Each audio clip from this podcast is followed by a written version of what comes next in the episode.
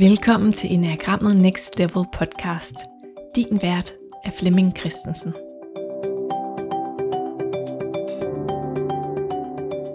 Jamen Flemming, nu sidder vi jo her igen sammen. Det er vores øh, fjerde stævne møde, hvis man kan sige det sådan, ud i, ud i at øh, undersøge det der med at udvikle sig personligt. Og hvad er det, må man udvikler?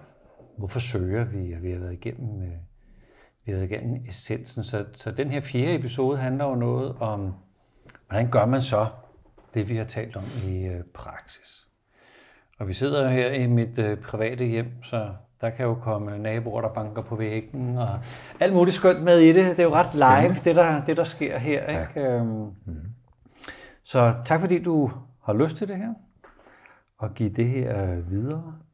Selv tak. Med garanti nogen, der sådan sidder og glæder sig til det her modul, hvis man kan kalde det sådan, den her episode med, ja ja, godt nok, det, det, det lyder klogt alt det, jeg har talt om, men hvordan, hvordan gør man det så, ikke? Det er jo det. Ja, ja, ja. ja. Øhm, så mit indledende spørgsmål er egentlig, er der et sted, man bør starte, når man går i gang med at opdage sig selv og udvikle sig selv? Øh, er der sådan et øh, start her, og så, så kører den vej, eller øh, snor globusen, stik en finger ned, det, der, hvor, der hvor du peger, der starter du, eller hvad, hvad tænker du? Nej, jeg tror ikke, der er noget sted, man kan eller skal på den måde starte. Øhm, altså det er det, vi også talt med, men når man søger, eller bliver man i virkeligheden søgt, er der noget, der søger en, er der noget, der hiver i en. Ja. Så er det nok noget med, for mig noget med at lytte, øh, lytte, altså ikke bare med ørerne, men lytte på en anden måde, og mærke det der træk, jeg tror på, at der er sådan en slags, sådan har det været for mig, en slags, det jeg vist også tidligere har kaldt, et eksistentielt træk i en et eller andet sted. Ja, ja. Jeg drikker lige en kop kaffe. Ja. Eller ikke en kop, bare en slud. Vi tager det en tår. Som jeg fortalte dig, så sang jeg simpelthen så mange timer i går, at jeg godt nok brugt min stemme, så jeg skal lige have noget varmt ned. Ja. Men det er, jo en, det er jo intuitionen, det er jo fornemmelsen, at der er først en længsel, der vågner, så spørger man, og så læser man lidt, og det tror jeg, de fleste vil gøre. Ja. På et eller andet tidspunkt tror jeg måske, man kunne erkende, sådan har det været for mig, man siger, at det her det er noget, som, som er vigtigt for mig, og det er det jo bestemt ikke for alle mennesker, men det er det for nogen. Ja. Og så begynder man vel at læse noget mere, måske går man til et eller andet foredrag, eller et kursus, eller... og så er der noget, der hiver mere i en, end noget andet. Og det, der hiver mere, det er det, man ligesom er klar til, tror jeg. Det skal man da efterprøve. Og så har det været sådan for mig, og det ved jeg fra mange af dem, jeg har arbejdet med, og elever, jeg har haft, og mange, mange, jeg kender, at så shopper man jo rundt i mange år. Og på et eller andet tidspunkt, så, så, så er det vigtigt for, var det vigtigt for mig at lukke posen. Sige, nej, nu tror jeg ikke, jeg skal læse flere bøger. ikke, at jeg ikke skal læse bøger, det er ikke det, jeg mener, men altså, jeg skal ikke søge noget nyt spektakulært og fantastisk, og en ny retning og en ny måde at gøre det på eller en ny inspirerende lærer, eller forfatter, eller nogle YouTube-videoer, jeg kunne se på, eller flere kurser, så jeg tænkte, nej, nu er tiden inden for mig til at fokusere på at omsætte alt det, der interesserede mig i så lang tid, og i så mange år, den rejse, jeg har været igennem, og så starte med noget. Nu har det så det der med praksisdelen været helt afgørende for mig, siden jeg var 19 år. Men i mange år var det ikke regelmæssigt. Der var det meget sådan sporadisk. Nogle gange var det så meget, nogle gange var det lidt og sådan noget. Det var det i mange år. Og det var sindssygt svært for mig at få det, jeg kalder, det man kalder en praksis, det jeg forstår en praksis. Og, og hvad er en praksis så? Det er, at man dagligt gør noget, øh, hvor man sætter sig hen og udfører en eller anden form for, det er jo en øvelse. Og det kan jo være en fysisk øvelse, det kan være en energiøvelse, det kan være, men det jeg taler om, det, det er det, der ligesom er mit centrum, det er meditation eller fordybelse eller kontemplation. Ja. Så det er noget, man gør øh, hver dag på et nogenlunde fastgivet tidspunkt. Og der er altså noget magisk ved at komme derhen, hvor man pludselig gør det. Og gør det hver dag. Fordi når man kan det, så er der, der er et eller andet, der er sket, når man kan det. Mm. Altså jeg kan kun sige, jeg taler for mig selv, det er det sværeste, jeg har prøvet i mit liv. Det er simpelthen så svært. Og så bliver jeg udfordret af, at, at det var svært. Jeg tænkte, hvorfor er det svært? Og så prøver man med disciplin og med, med irritation. Det kan sgu også være det samme. Så stopper man lidt, så prøver man lidt noget andet, og går man tilbage igen. Men når du derhen, hvor man siger, nu, nu, gør jeg det, nu, gør, nu gør jeg det hver dag, og jeg stiller ikke spørgsmål, jeg kommer ikke med alle mulige, fordi sådan er det uanset, at vi skal løbe eller vi skal meditere, sådan er det for mange, i hvert fald i lang tid, Hvis man begynder at få for lang en diskussion og argumentation med sig selv, så kan man være ret sikker på, at det formodentlig ikke bliver til en skid. Men det mange år, jeg fejler. Det er også fordi, jeg har en opfattelse af, at dybest set er det jo rigtigt det der, som man både i teologiske sammenhænge, filosofiske sammenhænge og meditative sammenhænge taler om. Kan man overhovedet gøre noget? Er det os, der gør noget? Eller bliver der gjort noget? Eller hvordan er det nu? Ja. Og jeg har det sådan, øh, for eksempel, jeg spiller klaver for at tage noget, eller synger, men lad os nu tage det der med at spille klaver. Jamen, jeg er jo nødt til at sætte mig hen, nødt til at lære, okay, der er 12 øh, forskellige tangenter inden for den her skala. De har hver en toneart. Man sætter fingrene der, der spiller skala. Højre hånd, venstre hånd, hvordan får man dem til at spille sammen? Jeg er nødt til at øve mig. Men der sker noget med alting, og således også med klaverspil. Når man har øvet sig tilstrækkeligt meget, så gør man det ikke mere. Hænderne gør det. Mm. Man tænker ikke over det. Når man begynder at læse noder, som jo faktisk er ret kompliceret, prøv at forestille dig, der kan være to-tre forskellige akkorder, der hele tiden skifter måske på hver øh, taktslag, eller måske på to gange, tre gange i takten. Højre hånd spiller noget andet, der er også tre toner. Det er så fem eller seks toner i alt. Og når man ser øh, et nodebillede, så bliver det pludselig til et mønster, som hænderne spiller. Samtidig med kan man blive så god til det, så man skulle også kan sidde og forme det og lave musik. Det er da egentlig utroligt. Og når man lærer det, så har jeg jo, altså jeg eller den, der nu har gjort det, har jo gjort det ved at øve sig. Og på den måde er det jo krævende, det kræver en disciplin, men når man kan det, så er det ikke, så, så, så er noget, der er taget over.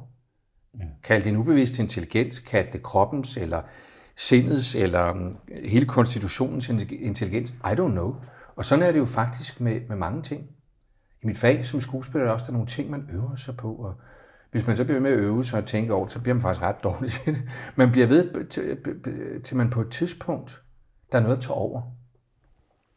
Og jeg tror, øh, at det der med at gå i praksis, det er jo på en måde også med at komme ind i noget, som er vores allesammens inderste eksistens, kunne man så godt sige det. Noget, der er inderst inde i os alle sammen. Og det der med at komme ind i sindet på de der, i de der dybder, eller på de steder, hvor, hvor, hvor der er noget, der kan transformere sig, noget, der sker, det er ikke så nemt. Og det er meget godt, for jeg tror, hvis adgangen ind til sindets dybder var alt for nem, så tror jeg, vi kunne gøre ret stor skade på os selv.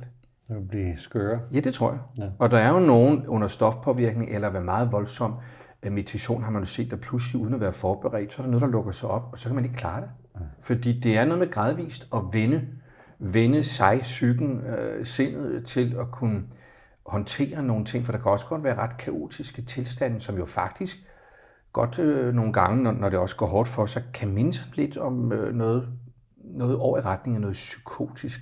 Men det skal man jo kunne mestre. Man skulle være i det, uden at man bliver øh, forført af det, eller mister, altså bliver desorienteret. Eller, øh, ja. Ja. Så det er også noget, der er krævende, og, og, og der har jeg meget stor respekt for det her, at en praksis er noget, der kræver meget.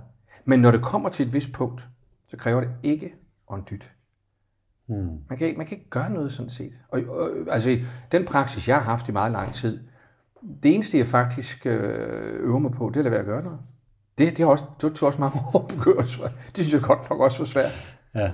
Fordi man opdager på, på, på, på, på hvor et, et, et subtilt stadie, man faktisk gør noget med. Man, man, øh, man, det er jo lidt at gå ind i sit eget laboratorium og begynde at sige, hvad fløjten foregår derinde. Og ja. når man starter, så kan man rimelig hurtigt komme ind og begynde at jagtage, hvad foregår der af tanker og følelser, og noget i kroppen og nogle og måske nogle planer og noget, der er sket og noget, der vil ske. Og der kommer hele tiden små forstyrrelser, men når man bliver trænet, bliver man jo mere og mere subtil, og så kan man begynde sådan at, altså mig personligt tog det ret lang tid, men så begynder man næsten at se ansat, som man tænker, nu har stille, der er alligevel ansat sig til noget, der er så subtilt, som man ikke tror. Nå, så prøver man også ligesom at sige hej hej til det, farvel til det, ikke? Interessant. Jeg har stødt på øh, Gurdjieff sådan i min, øh, i min skoling inden for enagrammet, og han taler om de her shock points. Ja. At, at på, på, på et eller andet tidspunkt, så vil, vil den fortsatte disciplin ikke rigtig føre til noget, man ryger på plateau. Mm. Og der skal man på en eller anden måde øh, øh, øh sådan lige ryste posen og, og, og, og, og faktisk få et nyt mindset eller et nyt tankesæt. Øh, og, men det er ikke nok. Man skal have to af dem, for at man virkelig får øh, gennembruddet. Er det noget, du sådan har stiftet bekendtskab med, at, øh, at, at anstrengelserne har varet en periode, så skulle der et eller andet dramatisk til for at ændre det, og så kom det på plateau, og så skulle der den sidste sådan lille, fat det nu, sådan den, den sidste anstrengelse til? Ja, altså jeg vil sige, da jeg, da jeg for år tilbage arbejdede med en lidt anden form, end det jeg gør i dag, som mere var en hardcore, sådan øhm, tibetansk, dzogchen-inspireret måde at, at arbejde på, men det var jo så en, en udogmatisk måde, altså nogle af de der måder, der findes, som blandt andet Jes Bertelsen så fremragende har, har gjort, hvor man har taget nogle gamle, gamle, gamle, gamle ting, og så gør dem uden alle dogmerne, uden alle de der ritter omkring, og så, så starter man der. Det har jeg arbejdet med rigtig mange år. Og, øhm, og på et tidspunkt øh, var der, kunne jeg godt genkende noget af det der, men det er ikke sådan, det er for mig mere. Altså, der er kommet noget, det er som om, der er noget, der har meldt sig. Det er ikke noget, jeg, igen, jeg har ikke skulle gøre noget. Altså, engang synes jeg, jeg skulle gøre meget, så gjorde jeg alt for meget, alt for lidt og sådan noget. Ja. Der var det hele tiden en kamp med en gøren, og noget med en forståelse. Det lyder måske underligt, og sikkert meget, meget svævende. Det var en gang, der sagde til mig i hvert fald, da jeg skulle forklare så godt, jeg kunne sige, det var da godt nok meget konkret og svævende. Ja, det er det også. Men for mig er det vanvittigt konkret, ikke? Ja. Fordi det, det der med, at, at jeg har engang haft meget behov for at forstå og sætte i kasser og systemer, så skal man gøre sådan og sådan. Sådan har jeg det ikke mere. Altså hvis jeg være, det, det er tæt på rigtigt, det jeg siger nu. Det er mere noget med at gøre det, som man jo har trænet i mange, mange år. Det er også som om, jeg, jeg kan give sådan en beskrivelse af, at det jeg gør, alle de tanker, alt det jeg gerne har ville, det der er samlet, noget man har taget fra, det her synes jeg er bedre end det, nej, det er ikke, den tager jeg det her. Det er som om, der kommer jeg laver også meget mad. Der kommer simpelthen sådan en, en, en, det er en kæmpe suppe med alle mulige ingredienser, så må man altså bestemme sig, vil du nu lave øh, en, en vegetarret eller en fiskeret, eller hvad, så må du lige tage det andet ud. Ikke? Den her, det er den her ret, jeg laver. Okay. Ja. Og hvis det så skal smage godt, så forsimpler man, forsimpler man til sidst, så er der bare sådan en lille sauce tilbage, som smager helt fantastisk. Ja. Sådan synes jeg også, det har været, og det er noget, processen lige så meget har gjort af sig selv, mere har gjort af sig selv, end noget, jeg har gjort. Men nu er det som om, at den der over, over forsimplede måde, jeg gør det på i dag, indeholder på en måde alle de ord og alle de kurser, og alt den stræben, alt den forsøg på intellektuel forståelse, al den opgiven, al den desperation, al den glæde, alt det der, og nu skal jeg også søge nogle nye fantastiske oplevelser, nu skal jeg sådan og sådan og sådan. Det er som om det er alt sammen, jeg tænker, nå, på et tidspunkt tænker jeg, nå, det er alt sammen forsvundet, var det så bare spild af tid, eller hvad? Nej, jeg føler, at det er som om, det ligger i den lille bitte, bitte smule, jeg gør, som det har samlet sig. Jeg kan ikke forklare det på en ja, måde. Ikke? Ja, ja. Og på en eller anden måde, det lyder meget nemt, øh, og det, er, jeg, det har ikke været nemt for mig at komme til det, jeg gør nu. Men det er ligesom om, at det er en form for et billede, en stikkontakt, man stikker i. Ja. Og så, øh, så læner man sig ind i, i, i, den, i det der, der, der nu er der. ja. Så hvis nu jeg skal skitsere lidt den plan, du nu har angivet her. Ikke? Øh, step 1, øhm, faldt for alle de der fristelser, der måtte være med at læse bøger og gå på kurser. Og, og, prøv det. Hvis du også skal gå til gospelsang, så går du til gospelsang. Alt, hvad der altså, kan være. Der, ja, ja. Gå, gå derud og... Som kan løsne ja, op, og ja. som kan gøre noget. Jeg glemte så lige, synes ikke for at afbryde ja, ja. men jeg tror, det er meget vigtigt, det der med, det er også et, et vækstcenterprincip, det der med, at når man når dertil, hvor man virkelig begynder at interessere sig, så tror jeg, det er vigtigt at starte med starten. Og jeg tror lidt, der er en, en grundskole og en, øh, en underskole og en grundskole og et gymnasium og et universitet sagt. Altså, okay. Det lyder sådan lidt... Øh, altså, nu vil det er, have noget struktur. det lyder sådan lidt bestand, men det er, det er nu et billede, der passer alligevel meget godt set med, med de briller. Det synes jeg, det er. Og grundskolingen er jo at vågne op på en måde og sige, hmm, er der, der, der er noget her i verden, der, der, der, er, der er andet end bare lige det her og nu og de sådan helt primære, primale behov og sådan noget. Jeg, jeg har noget andet menneskeligt behov i relation til mig selv, i relation til andre mennesker. Det kan jo gudskelov tit hænge sammen. Ja. Øhm, og der tror jeg, at det er begyndt, der er mange, det er det stadie, man også begynder måske at interessere sig for noget, der kan være psykologisk. Systemer, der sådan siger, hvem er jeg egentlig, og hvem er du, og hvad er jeg for en? Og det, det at arbejde med det. Og så er det, jeg ser, at på et tidspunkt, og det er mest mig selv, jeg taler om, det er også lidt øh, vækstcenterpædagogikken, som jeg opfatter den, det er, at så, det, det, det bliver, det, det, det, man bliver måske lidt for mental på et tidspunkt. Jeg kan jo ikke begribe eller fatte eller forme det her kun intellektuelt eller mentalt. Og det er jo noget, vi har en enorm øh, lyst og behov, lyst til og behov for i vores, øh, vores samfund. Ikke? Men for, for et krop og øh, følelser, som jo meget ofte hænger sammen, emotioner, også skal komme i spil. Nogle andre parametre end bare bolden derop. Øh, der er det, jeg synes, terapi, øh, terapeutiske ting, som tit kombinerer øh, nogle kognitive øh, øh ting med værtrækning, med drømme, med sansninger af følelser, hvad ved jeg, gruppedynamiske, egen dynamiske ting osv. osv. Så hele det der terapeutiske arbejde, det er egentlig der, jeg synes, det er det, jeg opfatter som, det er der selvudviklingen begynder. Ikke? Ja.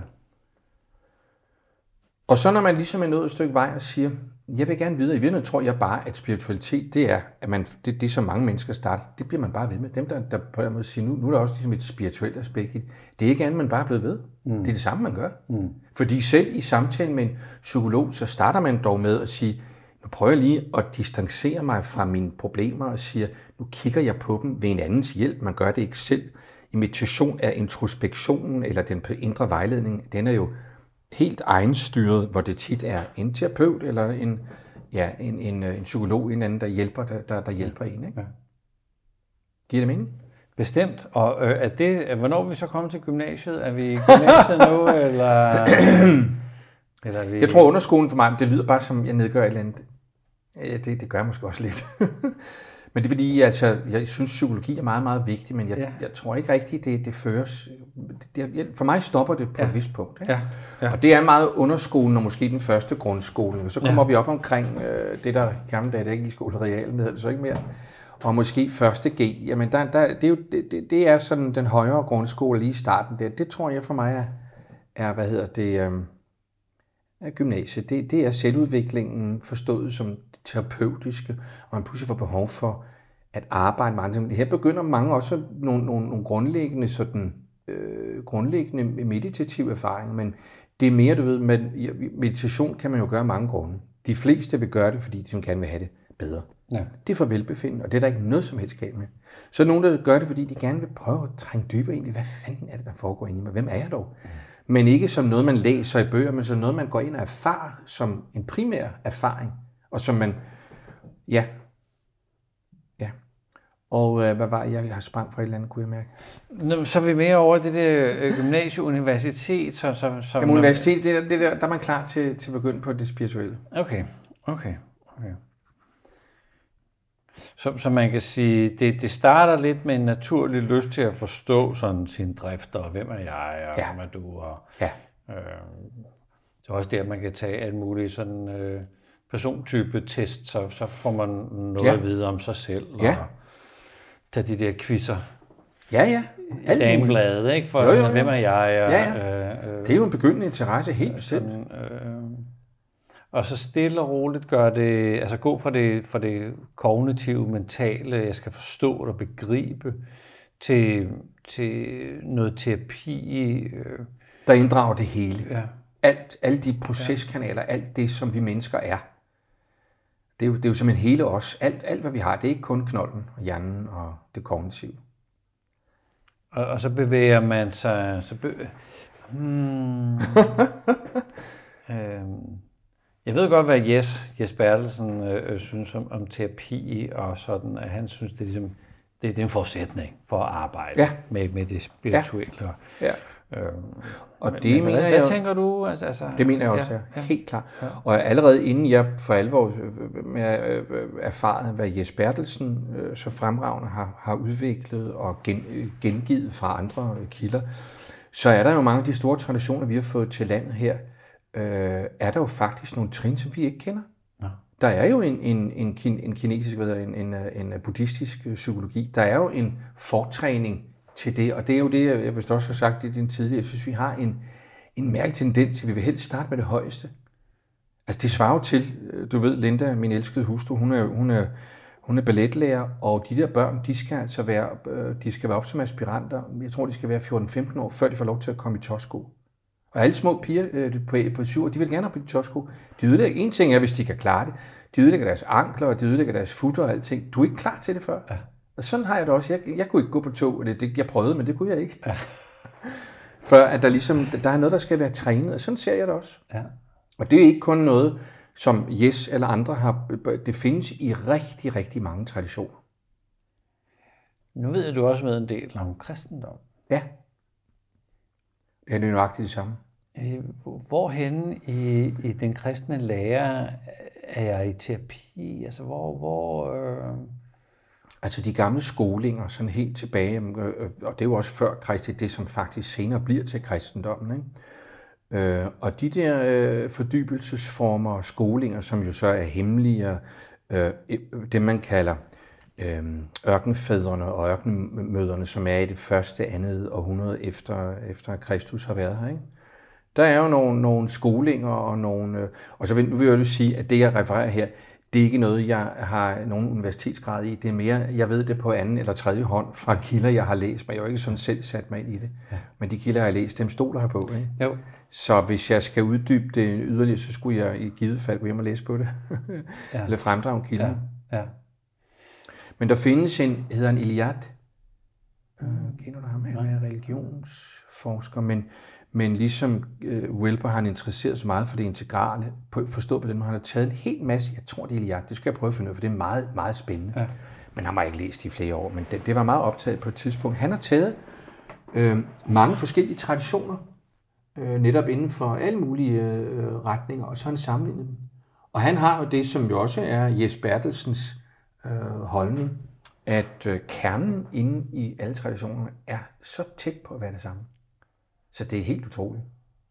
Ja. Og jeg skal, jeg skal lige begribe det der terapi. Altså, jeg er jo selv tilhænger af det, ja. og jeg skal i et forløb hvert år, og det er sådan ja. bare... Øh, det er mere, når jeg finder den rigtige at, ja. øh, at være i terapi hos. Det er også svært. Øh, det er jo det, det der er det store problem med al praksis, efter min begreb, ja. det er at finde der, hvor der er guld. Ja. Nå. Ja. Nå, og så har jeg været, øh, som, som zen har jeg jo haft min ugelige øh, besøg med min sensei, ja. som, som på en eller anden måde har været et, et, et terapiforløb, fordi han har med nærvær ja. vist mig nærvær. Ja. Så, så, så det, at jeg har opdaget nærvær, har jo gjort, at, at det er smittet af ja, på en eller anden måde. Det er Altså, jeg, der, der er blevet noget resonans bygget ja. op, som jeg ikke helt har kunnet forstå. Ja. Øh, men nu hvor jeg sidder her, så tænker jeg også sådan lidt på, kigger terapi ikke tilbage? Altså er, er det indeholdt i terapi, at det også kigger frem? Altså, ja, det du? kan vel kigge begge veje, okay. men det meste terapi kigger i virkeligheden her nu. Fordi øh, jeg har det meget, altså nu er det jo sådan områder, der sådan griber ind i hinanden, og der er jo inden for psykologien, er der dybdepsykologien, som jeg føler mig mere tiltrukket af end så meget andet, ikke fordi der er også andet, jeg har stiftet bekendtskab med, som virker, men det, er ikke, det har ikke været min store interesse, ja. ikke det, der har gjort nogen forskel for mig, men de dybdepsykologiske skoler, som for eksempel, øh, for at tage starten næsten af noget af det hele, Jung, der, det, det opfatter jeg som utrolig potent og, og virksomt. Ja. Øhm, og det er jo både en grundlæggende kendskab, det er også en kendskab til, eller til nogle begreber, som jo bare, det er jo teorier. Alt, alt hvad vi sætter på ord, er jo nogle kasser, nogle teorier, nogle muligheder. Dobbeltkønnethed, øh, det vi har, at vi har både en mandlig og en kvindelig side, i arketyperne, skyggen, at kende de der grundbegreber, og den, med den indgang vide noget, som jo ikke kun handler om mig, lille Flemming, men handler om noget, vi alle sammen har det kollektive ubevidste, det personlige ubevidste. Det er i hvert fald nogle begreber om alt drømme, hvordan drømme udtrykker noget andet, og på et andet plan end det, vi sådan bare kan sidde og snakke om. Det er der ikke ret meget terapi, der på den måde går ind i, i sådan dybe øh, drømme, drømmeanalyser på den måde. Vel? Det, det, er mere en, mm. det er i hvert fald mere en dybde psykologisk tilgang, efter min mening. Så hvis nu der kom nogen og sagde, jamen, lær, lær mig det her, Flemming, kan, vil, vil du ikke godt? Altså det, jeg har, det, jeg ja. har erfaret. Ja. Sådan, øh... Du tror, ved du godt, jeg, jeg er jo sikker på, at man kan lære det, man nu gerne vil lære på mange forskellige måder, men jeg kan, og jeg kan jo kun beskrive den vej, jeg har søgt, og alt det, jeg ikke har, øh, det, jeg har valgt fra, sagt, det ja. her, det er noget for mig. Ja, men lad, ja. lad, lad os forholde os til, til det... Hvis det er min vej, eller det, jeg ligesom... Ja, ja. ja. ja.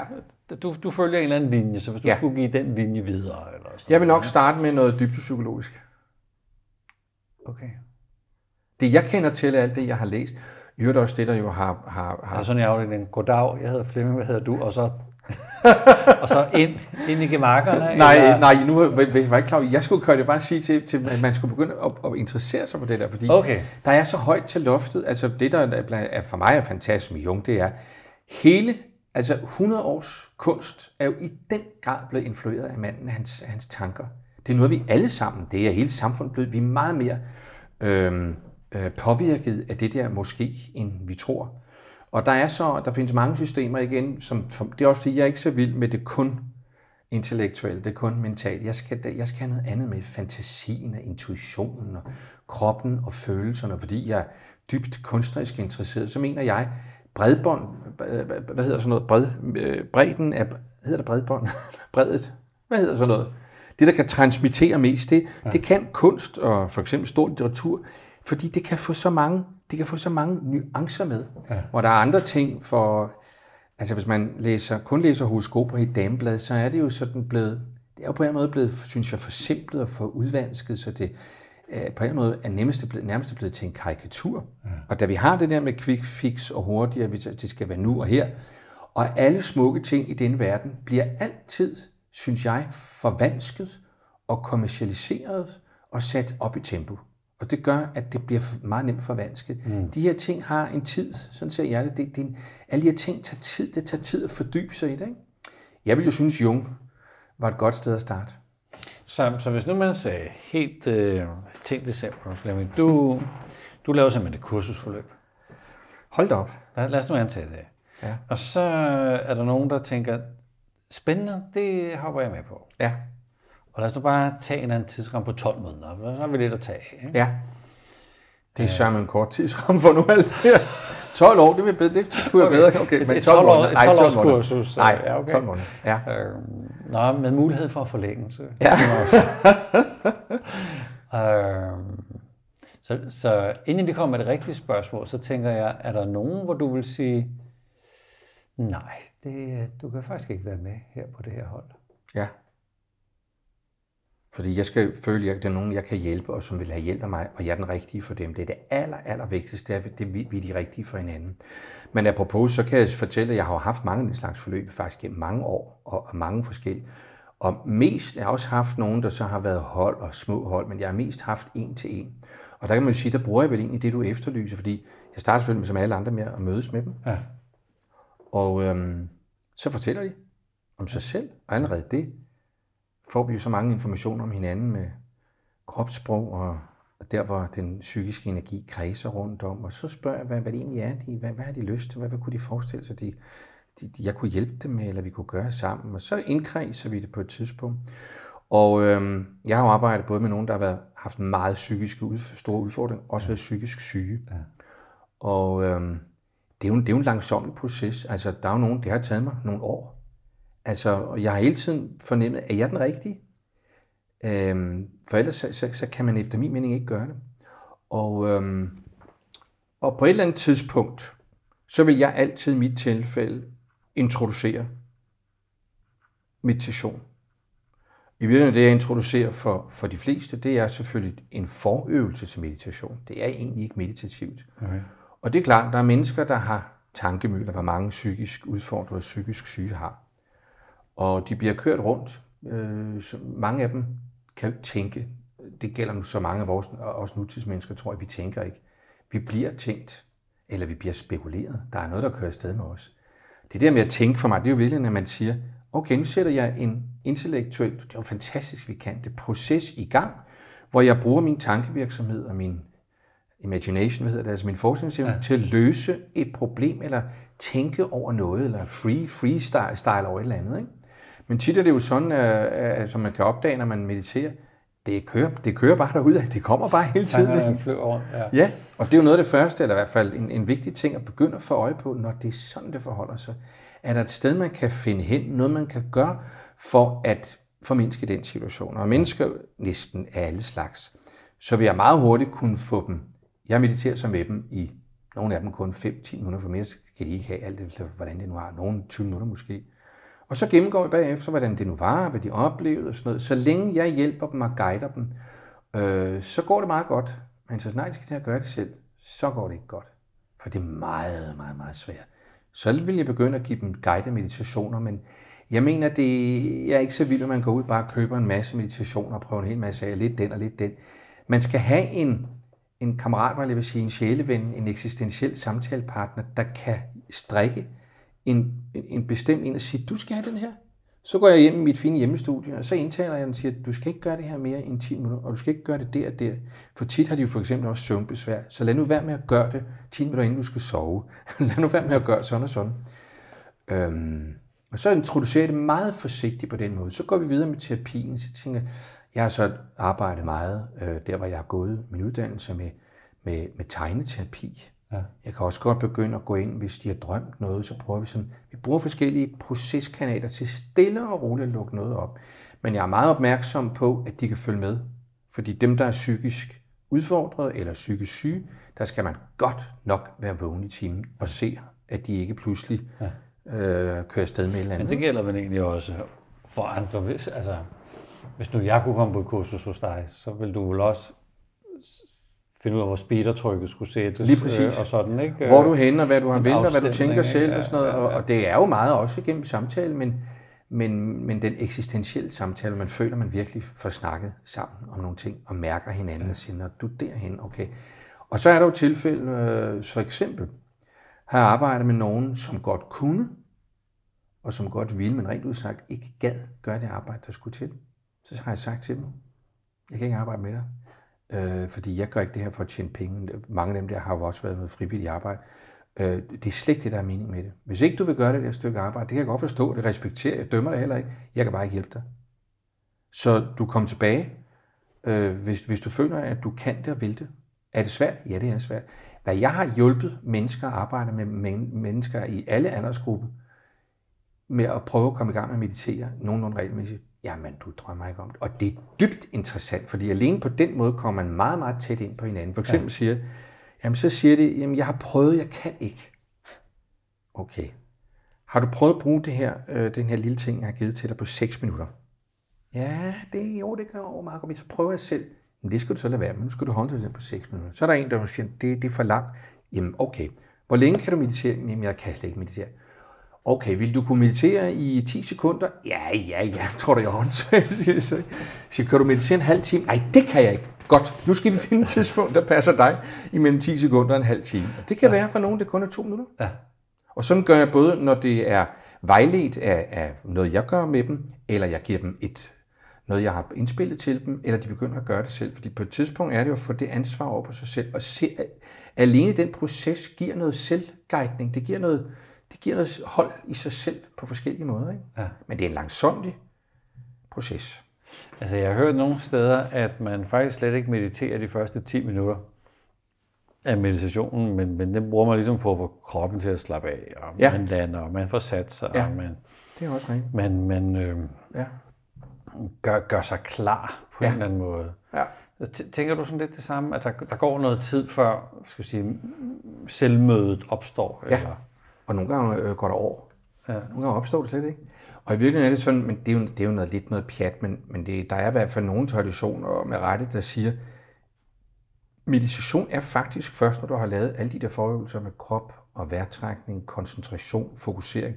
Man har en 4-5 discipliner, man skal kunne, ligesom jeg siger med, med klaviaturet, ja. eller skalagerne og noderne og hænderne, der lige skal have højre og venstre hånd, før du begynder at spille. Og det er først når man rimelig hurtigt kan komme derhen, og nogen siger, det er først der, hvor du bliver stille, altså hvor bevidstheden på en måde ligesom skifter til noget andet. Det er det, der er meditativt. Men altså, det er måske en, det er måske, det er måske en, øh, en strid om ord. Når jeg siger det, er det fordi, der er mange, der sådan har populariseret det. Det er jeg altså meget stor modstander af. Ja, men jeg, der er nogen udsendt, som er kendte, der mediterer og chanter og sådan noget, og så interviewer de dem, så siger jeg, jamen det gør jeg. Ja, i hvert fald, måske hver anden fredag chanter jeg sådan 10-12 minutter i badet. Okay, siger Jamen, det, det, jeg måske mærke det, det kan da godt være, men altså, det giver jeg sgu ikke meget for. Det er ikke en praksis. Det har, det, for mig har det ikke noget med praksis nej, at gøre. Nej, nej, nej. Og det mærkelige med meditation er, øh, er det svært? Ikke en skid. Er det svært at gøre? Ja, for helvede. For det svært. Ja. ja. ja. Sådan ser jeg det i hvert fald.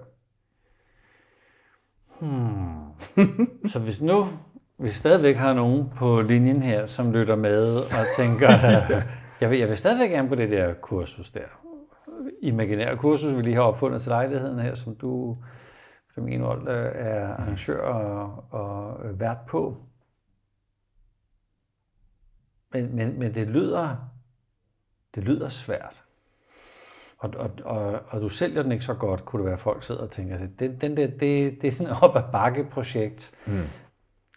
Jeg er heller ikke nogen sælger på det der. Nej, øh, så hvis nu folk alligevel mødte op,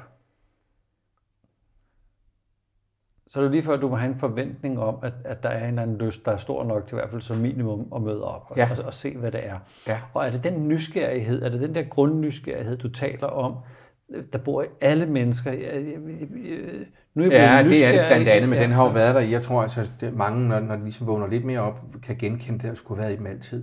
Der er altid en, der har gået, gået ind, fra man var lille og tænkt over tingene, vil nogen sige, eller spekuleret lidt over det, eller undret sig, og nej, men det er nok ikke, og sådan noget snakker de andre ikke om, sådan er det ikke. Men så pludselig vågner lidt igen. Der er noget inde i en, som jeg tror altid har været der.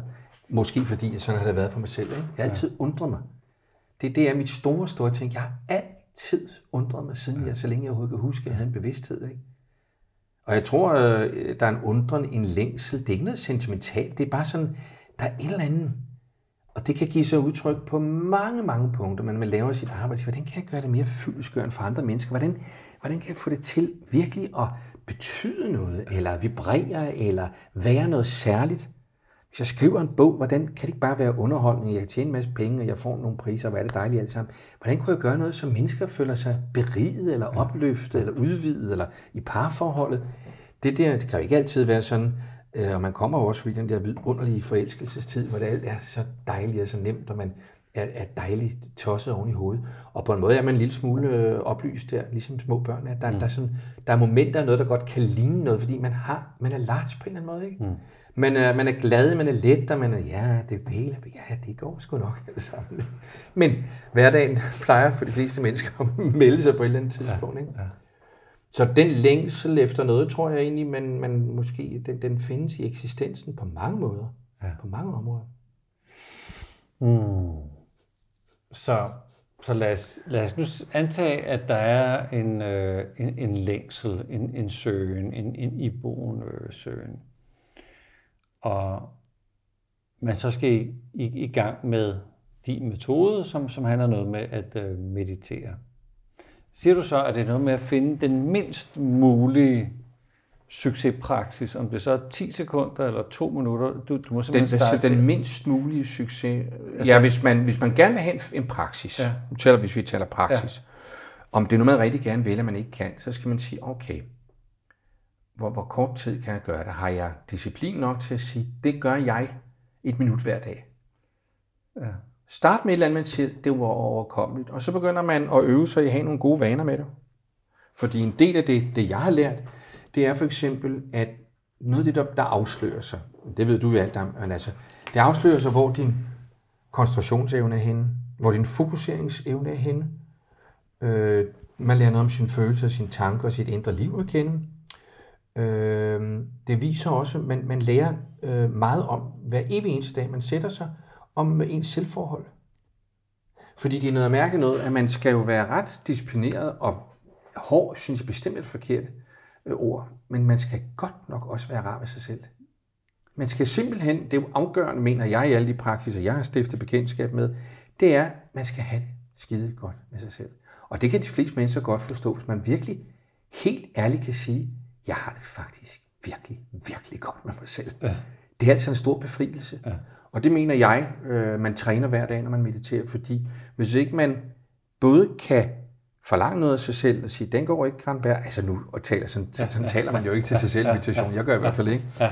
Man øver, det er noget, man øver sig på i lang tid, øh, og samtidig man også, man, man, man, man øver sig i at være sød ved sig selv, øh, nænsom eller hensynsfuld, hvad så man nu skal sige. Ja. Sjov balance.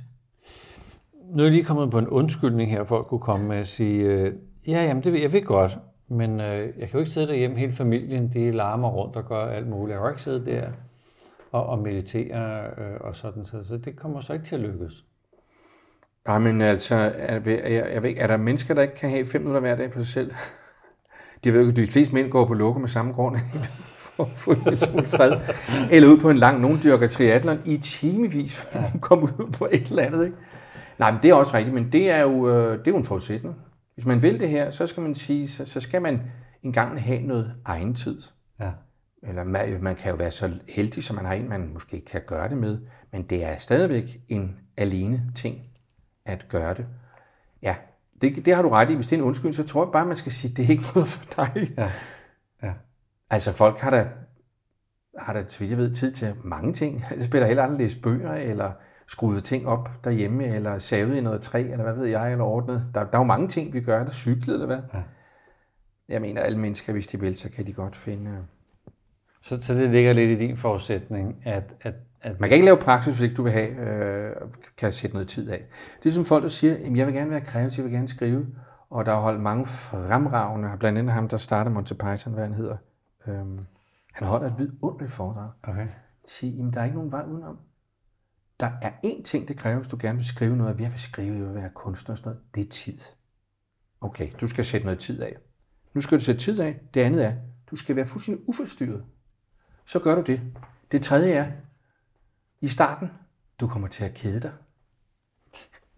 Hvis ikke du kan møde din egen kedsomhed og komme ud over den, så når du ingen vej. Du kan aldrig blive kreativ.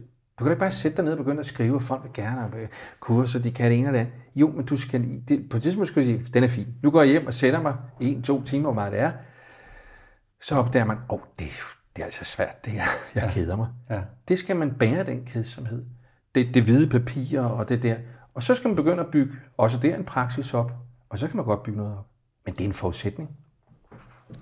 Så bære kedsomheden, det, det skal vel egentlig også øh, over i meditationen i praksis? Ja. Man tror i starten også, at aversionen, man gør ingenting, og det er ingenting. Hvorfor skal jeg, hvad der kommer af undskyldninger? Hvorfor skal jeg det her? Hvor er det kedeligt? Hvorfor gør jeg det overhovedet? Virker det? Er det ikke bare noget? og tusind, tusind ja. undskyldninger. Ja. Ja. Og dage, måske nogle dage, det perioder, man siger, ah, man vil også hele tiden måle det. Det mærkelige, det, noget det er også meget svært, synes jeg, ved meditation, det er, man måler, og siger, man har lært, man skal ikke måle, man skal ikke have nogen fremskridt, skal bare være, men alligevel er der et eller andet, jeg siger, og så synes du, øh, ens ægtefælde, du virker så glad. Ja, det, oh, det har altså hjulpet. Ja. Men det der med virkelig at slippe at sige, jeg er fuldstændig ligeglad, om det hjælper. Ja. Det kan jeg ikke afgøre på den måde. Ja. Jeg gør det bare. Ja. Ja. Og det her handler jo så også om en, det er jo en form for hengivenhed i virkeligheden, ikke? Det er jo det, det også et meget umoderne ord, men det er det jo. Og overgive sig, hen, hengive sig. Ja. ja. Fordi hvis det er noget med, man giver sig hen til, hvordan man nu vil bruge ord, en højere bevidsthed, en større bevidsthed, en anden bevidsthed, en... Kender man den højere bevidsthed? Kender man den, det sted, man skal hen? Mange har også øh, udtrykt det, som jeg gør, at, øh, at man kan opdage inde i sig selv en kæmpe undren over universets størrelse, over det mikroskopiske, der sker på vores krop, over det, man siger, hvad? Men, ja, det, det var dog helt vildt. Og så kan man enten lukke ned, men der er nogen, der åbner sig op for det der ufatteligheden, og siger, det var da interessant. Jeg ved ikke, hvad det er, hvad det kommer. Jeg forstår det ikke. Hvad er det for noget? Hvad er det, der kan skabe alt det her, opretholde det her fuldstændig ufattelige? Ja. Øh, og på en måde er det jo en måde at sige det på, at holde sin undren, sit væsen åben over for noget, man ikke har en chance for at fatte. Men det er der jo, for det, sker, det, det skaber jo alle verdens ting hver eneste sekund altid. Men der er mange mærkelige måder at beskrive. ja, øh, øh, Ja, fordi målet er jo nok det, vi talte om øh, i, i, i den forrige episode, at, at undre sig over essensen, eller overgive sig til essensen, som i sig selv var super abstrakt og, og svært, svært fatteligt. Ikke? Øh, øh. Så tror du, det her det er naturstridigt? Altså, tror du Nej, tværtimod. Simpelthen. Det er lige, lige tværtimod. Det er noget, vi alle sammen kan, og noget, vi alle sammen har lært. Det sjove er, at mange, hvad skal jeg bruge som billede?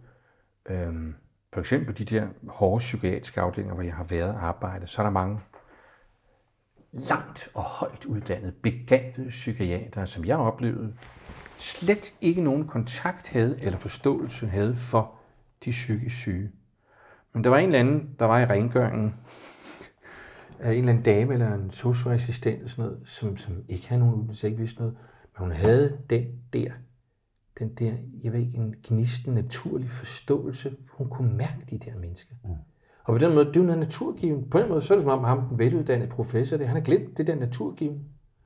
Og, øhm, og det, det, jeg tror, det er, det jeg taler om og sådan noget, det, det, er noget, det er noget, vi har, og noget, der er jo mistet, noget vi alle sammen har. Altså noget, vi, det er noget, vi... Øh, det, det er faktisk ikke noget, vi skal lære. Men det er det, når det skal bevidstgøres, så skal vi bruge en helvedes masse tid på at aflære noget ved at lære noget, og så aflære noget, ja. før det enkle kommer frem igen. Ja. Apropos det der med at kunne spille musik, eller kunne gøre noget, hvor folk siger, nej, han står lige her og spiller her, og han kan bare. Jo. Og den evne til at kunne det, den har jo været i mig, eller dem, der nu gør det hele tiden. Altså, vi har jo mange evner, der bare er i os, men de skal have en anden måde, de skal have en mulighed for at udfolde sig. Og på en eller anden måde er det ikke spor mystisk. Og der er jo mange fantastiske ting i denne verden, som mennesker kan, som faktisk, vi, vi kan mærke det alle sammen, men det er godt nok svært at forklare. Så nogle gange på de helt store ting, så, så kan man jo sige, jamen øh, vi ved ikke, hvad kærlighed er, men vi ved godt, hvordan det er, hvis jeg ikke kan mærke det, eller jeg ikke bliver udsat for det. Altså, Jamen når du siger, at vi ved ikke, hvad kærlighed er, er det så at kunne forklare det intellektuelt, eller at kunne mærke det? Øh, mere mærke det. Vi kan ikke... Okay. Så, så jo, jeg kan jo godt mærke, at det er her, eller det ikke er her. Ja. Så, så jeg ved godt, det eksisterer. Ja. Så at, for, at mærke det er tit nemmere end at forklare det, ikke? Kunne man sige det, eller hvad?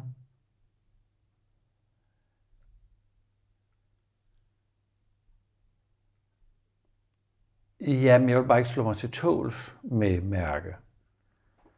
Øhm, så, så, så, så jeg, kan, jeg kan sikkert godt mærke nærværet. Så at nu er det her, eller det opstod, eller det ankommen til, til nuet.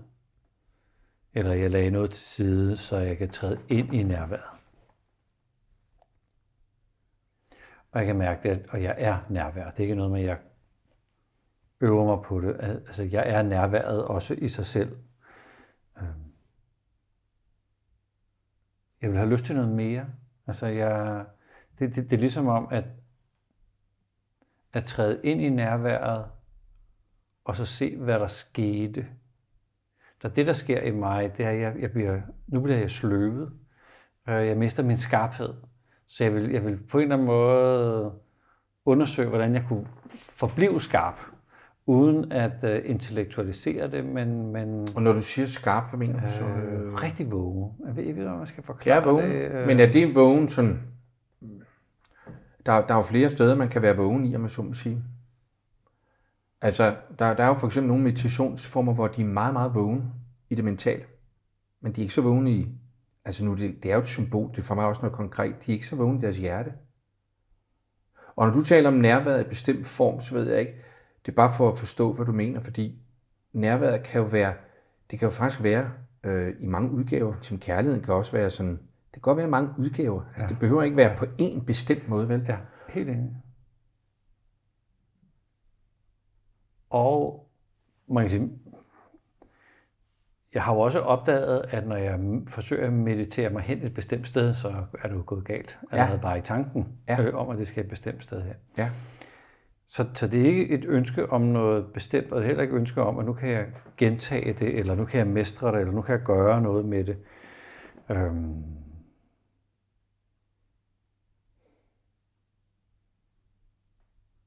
Men fra at mærke det, og overgive mig til det,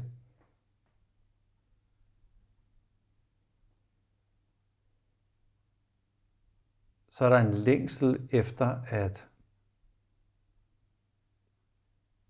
blive opslugt af det. Altså nærmest der, hvor jeg bliver nødt til at have noget, der siger til mig, du skal ikke gøre mere nu, eller giv nu fuldstændig slip. Men der man også, nu talte vi om før, det med en ting er, at kærlighed, eller nærvær, eller alle de ting, jeg kan være rigtig svære at forklare. Mm. Men kærlighed, som jeg oplever, nærvær, indre eller intensitet, vågenhed, er nemmere at mærke, end at forklare. Men derfor mener jeg ikke dermed, at at mærke det er den sidste bastion, om jeg så må sige. Ja, okay. Og man plejer jo at sige, øh, det har du sikkert også, det ved du garanteret alt om, at øh, i sådan en dual øh, virkelighedsopfattelse, når vi taler om, nu kan jeg mærke kærligheden, så er der stadigvæk noget, der mærker, og så er der kærligheden. I det øjeblik, at øh, det duale opforhold, nu taler vi så, nu forklarer vi så alligevel nogle begreber, hvis man forestiller sig, at det forhold opløses, så er der ikke mere et objekt og et subjekt, så er der en enhed. Og det er jo, i, det er jo meget, det er jo det, som er en, en, en, en, øh, et, et mål, et ret avanceret mål for mange meditative. Ikke? Ja. Og det ved, du, jeg ved ikke, hvor meget du, du er interesseret for eller bekendt med det, man for eksempel i, i mange klassiske traditioner kalder dobbeltrettet bevidsthed. Jeg har kun stiftet bekendtskab med det hos Jes. Altså, så, ja, men han har selvfølgelig andre, altså der, der er mange okay. andre, der i hvert fald også okay. taler om ja, det. Ikke? Nej, nej. Og det betyder i virkeligheden, at øh, vi hele tiden, også tit når vi øh, mediterer, og netop fordi det er mentalt, eller det er dualt, så er der mig, der mediterer noget, jeg mediterer på. Og i det øh, dobbeltrettet bevidsthed er i de fleste forklaringer, også hos Yes, det er jo, at man på en måde er i stand til at være både i bevidsthedens indhold og bevidsthedens felt. Øh, og, og det er ikke noget, igen, det lyder med langhåret indviklet og sådan noget. Det er det også, når man forklarer det, men det er faktisk ikke særlig kompliceret. Ja. Det er faktisk ikke så kompliceret. For når, når vi to nu sidder og kigger på hinanden, og øh, du oplever mig som en, der snakker og siger noget af de relationer, vi har i hinanden. Jeg oplever dig, men nu er det dig, der kigger over på mig. Og så fortsætter, nu sidder Flemming og kigger på store Flemming, og oplever et land. Og for eksempel siger du, mærker en eller anden øh, forhåbentlig en vis øh, sympati. Hvis du et øjeblik forestiller dig noget rent mentalt, at du kan opleve en, en sympati herover for mig, men du tænker stadigvæk, at den, du tænker samtidig, at der er en kilde, den sympati kommer fra. Du er altid to steder samtidig. Du er både over i der, hvor du oplever noget, og den, der oplever. Du gør sådan her to steder samtidig. Ja. Det er jo en af de store indgange, blandt andet, og meget i, uh, i Jesses træning, af den dobbeltrettede bevidsthed, det er, når man træner stille og roligt hele tiden. Fordi det lukker faktisk op, og det ophæver lidt den der opfatte, opfattelse af det duale. Han tror også, han siger, Jesse, det, det er ligesom ude ved den almindelige bevidsthedsgrænse. Det er der, der kan ske en transcendering, hvor man ligesom, ja, det, det udvider sig på en måde. Ikke? Giver det mening, eller? For mig giver det super mening. Ja. Øhm,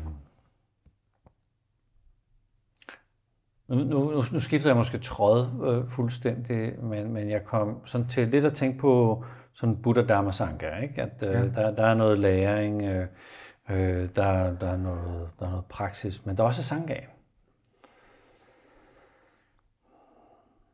Jeg har selv haft meget, meget, meget svært ved at gøre det her selv. Altså jeg har skulle haft mine, mine lærer til at guide mig i starten, og nogle gange så har jeg lavet sådan nogle øh, arrangementer, hvor vi har siddet og mediteret nogle stykker sammen øh, klokken 6 om morgenen, øh, men have, have øh, Skype åben. Øh, min har bare ligget og, og vist videoen af loftet, øh, fordi jeg skulle ikke kigge på det, men jeg skulle bare høre, at de andre på en eller anden måde var der. Så vi havde det der fælles felt, vi gjorde ting ud fra. Hvad tænker du om det der, det der med, at, at man skal have øh, gruppen mm, til, til at, øh, at være i i sin praksis? Er det, er det nødvendigt? Er det meget? For nogen er det, ja. og øh, undervejs kan det være, og det er da en rigtig, rigtig god og vigtig ting. Man har jo også det der på vækstcenter, at der er nogle bestemte meditationstidspunkter, man så vælger, fordi så ved man, de andre sidder. Ja og ikke bare oppe deroppe, men andre, alle mulige andre steder. Ja. Så har man jo haft det i også, apropos kristendommen eller i klostertraditionerne. Det er nogle ganske bestemte tidspunkter, så sidder folk over hele verden. Og det giver en eller anden form for, øh, for samhørighed, eller hvad skal man sige. Ja. Når det så er sagt, så vil jeg sige, at det moderne menneske, øh, tror jeg, på godt og ondt, så er der en udkastethed, det vi kalder individet. Hvis man... Udkast. Udkastethed. Okay, ja. En sjældig udkastethed. Ja, hvad skal man sige? Men det, det, der, det, det, det at det er et gammeldags og tosseord. Man, udkan, man er kastet ud fra sig selv i individualiteten. Og individuo betyder blandt andet udelelig. Så der er et eller andet, noget med noget ude i den yderste enhed af det at være, altså være individ, være menneske. Og jeg tror, at det er en, der er også en vigtig del af arbejdet, at det at møde sig selv, det at være sig selv, det at kunne gøre sig selv. Og øh, på en måde kan man godt sige også ophæve ensomheden. Godt, man er alene, men man er faktisk ikke ensom. Øh, det tror jeg er en vigtig del. Og det er ikke, fordi man skal pine sig til at sige, nu skal jeg. Men jeg tror, at alenearbejdet også er en vigtig del af det. Ja. Det tror jeg. Altså meditationen i sin munkecelle. Ja, nå ja, det er bare været der hjemme i min lille lejlighed, hvor jeg bor. eller her, eller hvor man er. Og, og det der med, der er også noget andet. Det er, for mig er det helt vildt vigtigt, at når man så kommer i gang med at gøre det, at det mere og mere får en sammenhæng med hverdagen. Altså hvad jeg har prøvet i gamle dage, jeg skulle have mit eget rum og nogle bestemte farver og tæppe, og de har gjort nej af mig, mine børn, så det er en helt fornøjelse. Jeg kiggede ind ad vinduet, så skiftede far stol, og så skulle han sidde noget, og så lavede han en øvelse og sådan noget andet. Jeg prøvede alt muligt, jeg var ved at blive vanvittig på et tidspunkt. Ikke? Vil det være i dag, så sætter jeg mig op og siger, jeg går ind og mediterer, så lukker jeg lidt døren i, så sætter jeg mig, så går der 20 sekunder, så mediterer jeg, Ja. indtil jeg er færdig. Ja. Og hvis katten miaver, eller jeg hører nogle lyde, jeg er fuldstændig ligeglad. Ja. Altså det er så det er simpelt på en måde. Men for mig har det altså godt nok været svært. Så, og det der med så at kunne gøre det lige i hverdagen, ude, og det er vidunderligt at komme på retreat, det er vidunderligt at komme steder, hvor der er udsigter og vand, der, der, der lyder, og at det hele er så godt og så heldigt. Sådan noget. Men altså for mig er det godt nok også vigtigt bare at kunne stå op og gøre det nogenlunde på det tidspunkt, man nu har besluttet med sig ja. selv. Ja. Og så bare gøre det. Ja. Så er det ukommet. Det er, ja. det er enkelt, så er der ikke mere det. Videre. Men Flemming, taler du så, fordi du har årtiers praksis, jeg går bare ind og sætter mig også 20 sekunder, no, no, no. Eller, eller, eller siger du også, jamen, det, det kan alle gøre, alle kan bare gå Alle kan lære det, det er jeg sikker på, de okay. kan. Hvis jeg kan lære det, kan alle lære det, fordi jeg har godt nok været noget af det mest restløse og urolige, og jeg ved godt nok ikke hvad. Jeg har altid interesseret mig for den, men jeg synes også, det har været svært.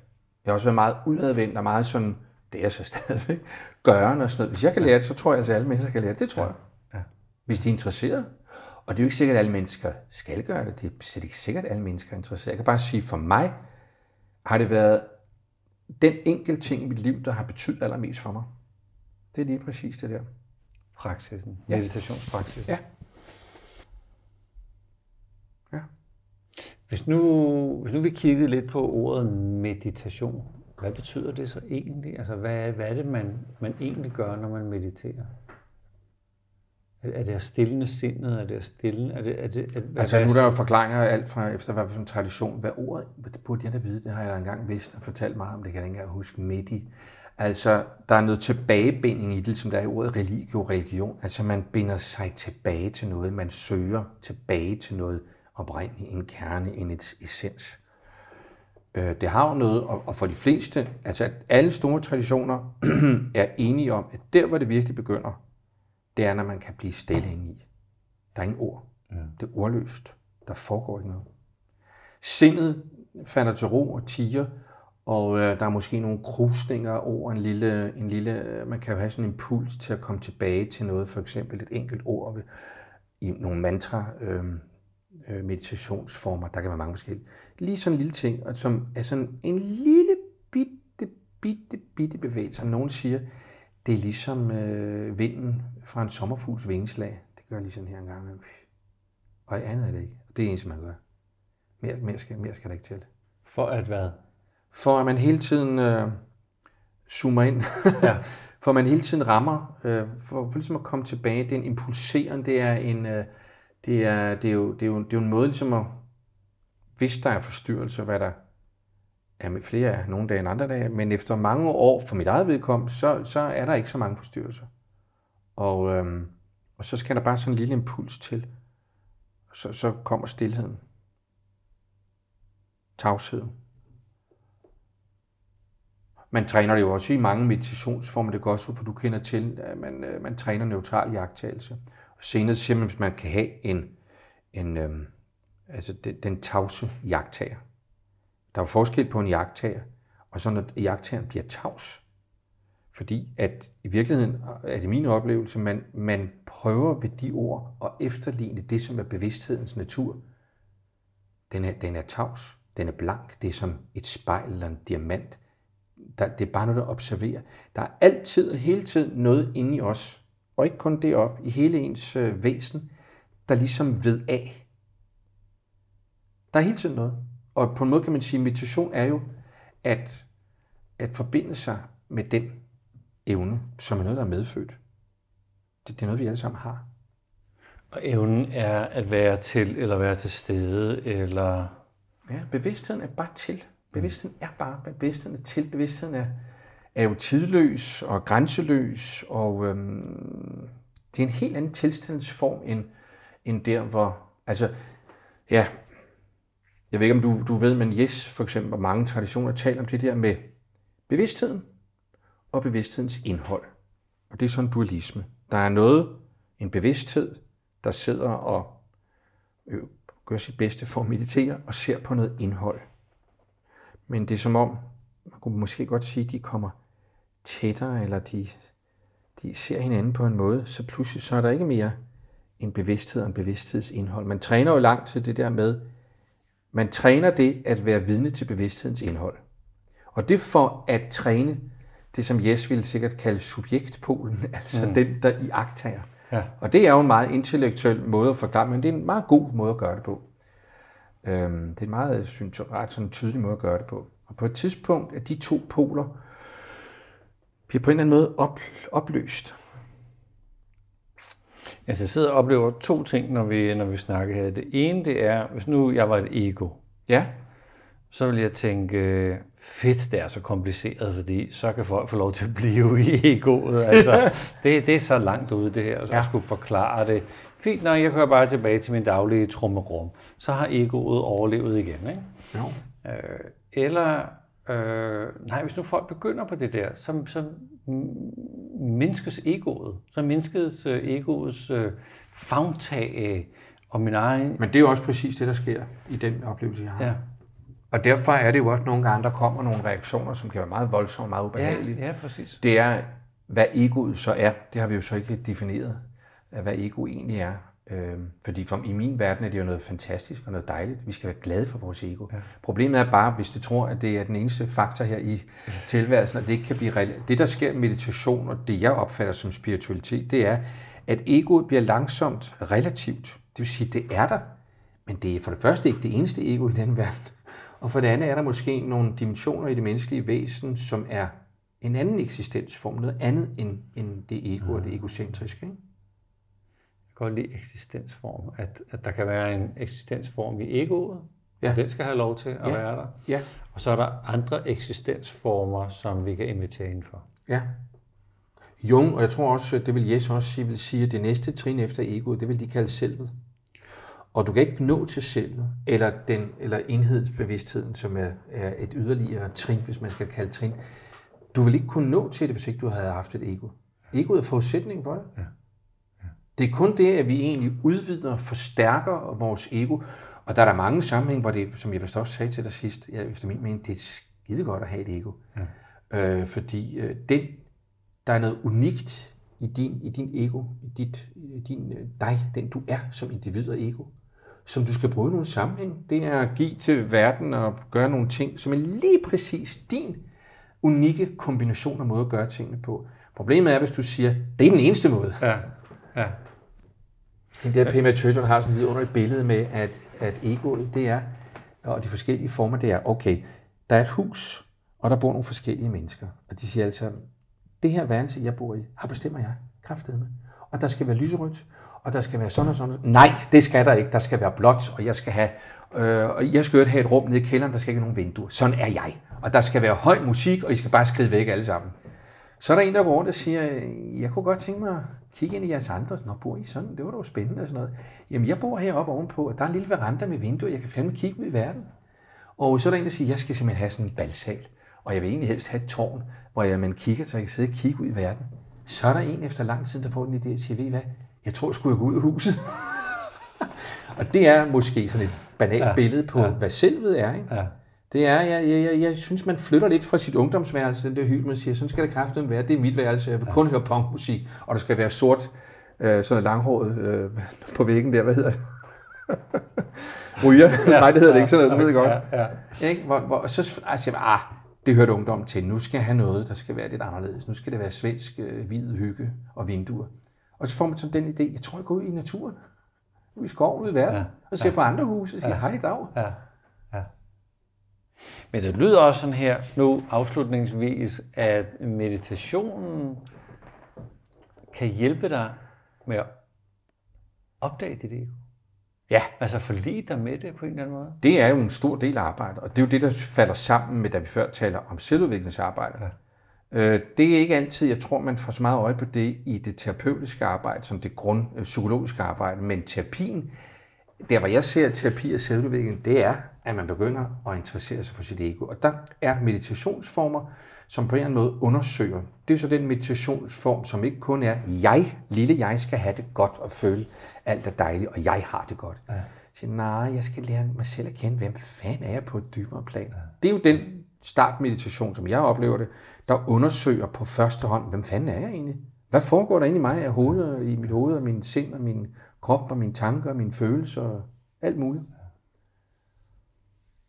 Så, så det her med, at, at det vi taler om i meget sådan abstrakte metaforiske termer, at det er, det er noget af det mest naturlige ved at være menneske. Ja. Jamen tak for, for den her episode 4. Vi har en femte episode, som er sådan en, øh, en, en skøn, øh, skøn kasse af alt muligt godt blandet. Jeg har samlet nogle spørgsmål sammen, som vi ikke har fået svar på her øh, i de fire første.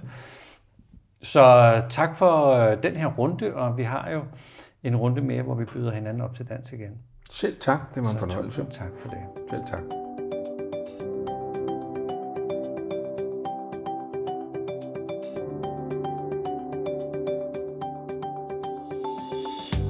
Fordi du lyttede med, og hvis du vil dykke endnu mere ned i enagrammet og meningen med livet, så gå ind på enagrammetnextlevel.dk, hvor at Flemming Christensen tilbyder grunduddannelsen i enagrammet, for dig der er helt ny til det, tre hele dage, hvor der virkelig bliver arbejdet med typerne og mønstre i forhold til, hvad motiverer os, og hvordan kan det være, at vi handler, som vi gør.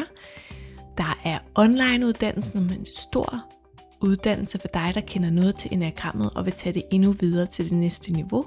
Det er 12 uger med en masse undervisning online, både på Zoom, men også noget video og lydfiler og arbejdsakter allerede ligger klar.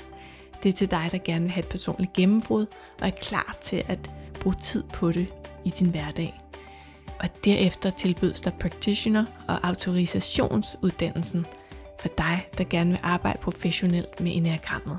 Så gå ind og kig på enagrammet nextlevel.dk og se om der er noget, der passer til dig og hvor du er i dit liv. Rigtig god fornøjelse.